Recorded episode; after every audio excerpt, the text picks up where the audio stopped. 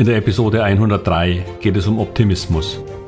Warum es wichtig ist, ein Optimist zu sein und warum man als Pessimist nicht weiterkommt. Da es gibt ein paar Einschränkungen. Aber vor allem, wie steigert man seinen Optimismus?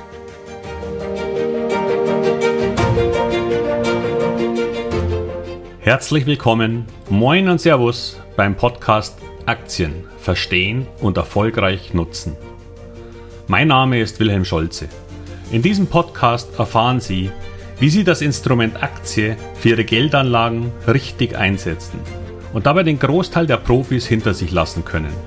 Wie Sie teure Fehler vermeiden und am Wachstum der innovativsten Firmen der Welt partizipieren. Tipps gibt's viele. Hier geht's ums Know-how. Optimismus. Wie häufig will ich zuerst definieren, was darunter zu verstehen ist. Und Wikipedia hilft mir da wieder einmal. Optimismus ist eine Lebensauffassung, in der die Welt oder eine Sache von der besten Seite betrachtet wird. Es ist eine heitere, zuversichtliche und lebensbejahende Grundhaltung. Und ich hoffe, dass Sie alle deutlich mehr zu diesem Lager tendieren als in das des Pessimismus. Denn heiter, zuversichtlich und lebensbejahend zu sein, kann in keiner Weise schlecht für unsere Seele sein. Und das trotz oder gerade wegen all der Krisenherde und Probleme in der Welt. Denn es sind die Optimisten, die das Ziel haben, diese Welt zu verbessern. Wir brauchen sie. Doch hier geht es um Börse. Warum also Optimismus? Nun, wer in Aktien investiert, muss schon per se ein Optimist sein. Denn wäre er ein reiner Pessimist, würde er gar nicht beginnen, in so ein Anlagevehikel zu investieren. Er würde wahrscheinlich überhaupt nirgends investieren, aufgrund des Misstrauens gegenüber allem. Daher gehe ich davon aus, dass Sie eher optimistisch veranlagt sind. Auch wenn ich zugeben muss, dass es immer wieder Phasen an der Börse gibt, die einem diese Grundeinstellung etwas schwer machen können.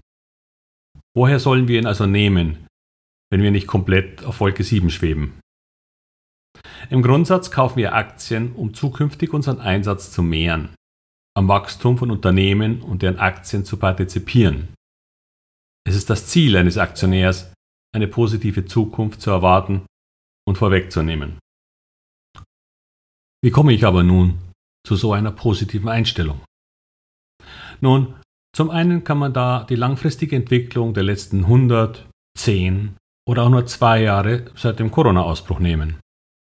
Es ist einfach historisch belegt, dass Aktien sich immer wieder aufgerappelt haben und alle Krisen der Vergangenheit innerhalb eines bestimmten Zeitraums wieder aufgeholt haben. Ich bin daher durchaus optimistisch. Allerdings nicht blind. Denn selbstverständlich gibt es Aktien, die keine so positive Entwicklung genommen haben. Sei es durch Pleiten, wie wieder mal Karstadt, auch wenn die inzwischen nicht mehr an der Börse sind, oder durch Betrug wie bei Enron oder Wirecard. Dann gibt es die wirtschaftlich wenig erfolgreichen Unternehmen, deren Aktienkursentwicklung auch keine Ausgeburt der Freude darstellen.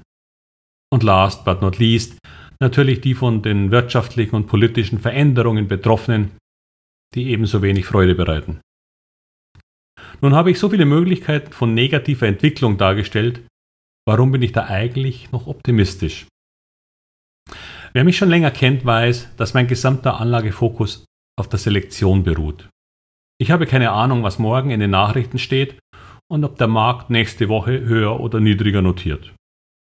Aber ich versuche, die interessanteren Firmen zu finden. Denn ich muss nicht in E-Commerce-Verlierern aktiv sein. Ich mache keine Zufallswetten wie in der Pharmaindustrie. Das Beispiel Morphosis in den letzten Tagen zeigt, wie riskant Produktentwicklungen in diesem Bereich sind. Und ich könnte Ihnen Dutzende von inzwischen pleitegegangenen Ein-Produkt-Pharmaentwicklern zeigen, deren Charts sich alle von links oben nach rechts unten bewegen. Nicht das, was man als erfolgreicher Aktieninvestor gerne sieht. Und ich muss Aktien, deren Geschäftsmodell aufgrund welcher Umstände auch immer unter Beschuss kommt, nicht länger besitzen. Denn Aktien geben mir ein unglaubliches Maß an Flexibilität. Hier geht es nicht um Trading, sondern um eine Anpassung seines Depots an Veränderungen oder auch an selbstgemachte Fehler, die ich dann korrigieren kann, wenn ich sie entdecke. Gerade schreibe ich an einem Skript für eine fünfteilige Videoreihe zum Thema So erkennen Sie schnell die Risiken und Fallstricke einer Aktie, die Sie schon haben oder haben wollen. Es war das Thema, für das in meiner Newsletter-Umfrage über 80% Interesse gezeigt haben.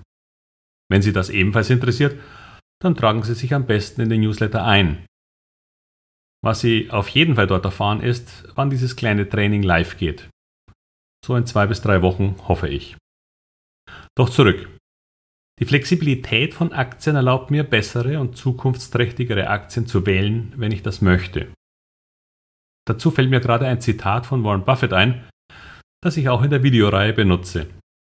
Es lautet, Solltest du dich eines Tages in einem chronisch undichten Boot befinden, dann ist es wahrscheinlich besser, deine Energie darin zu investieren, in ein anderes Boot umzusteigen, als ständig Lecks zu stopfen.